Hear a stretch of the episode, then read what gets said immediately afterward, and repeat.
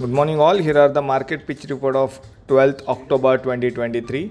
In yesterday's session, the US market closed on a positive note, and European market we can see the flattish tone on a closing bell.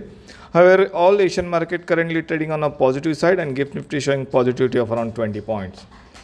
As far as the Indian market is concerned, Nifty for the first time after two to three weeks uh, sustained above closed above 19,800 mark and sustained above its 20-day moving average currently placed at around 19,760 mark, which shows a positive indication for the index.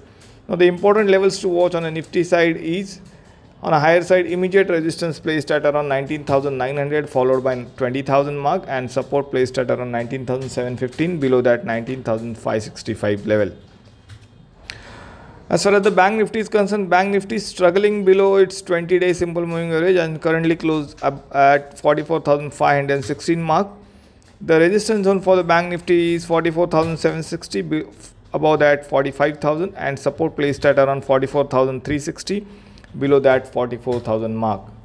The action point on Nifty is buy Nifty above 19,900 for the upside target of 20,000 and stop loss should be placed at around 19,800 level.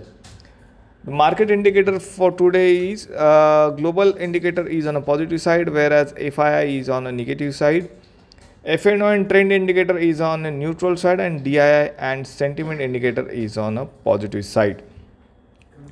As far as the fundamental news for the day, PCBL company has been granted two patents for invention from the Indian Patent Office which is a positive news for the PCBL then Pricol company has entered into a cooperation agreement with He- Heilong Tianyunsi Electronics, which is a positive news for the Pricol.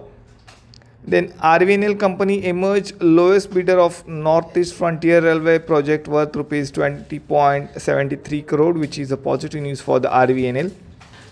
Next news is from the EMS company gets contract worth rupees 270.8 crore from the Office of Municipal Corporation Jaipur, which is a positive news for the EMS. And lastly, Sula Vineyards uh, quarter two own brand business grew by 14% year on year, which is a positive news for the Sula. So that's all for today. Thank you and have a profitable trading session.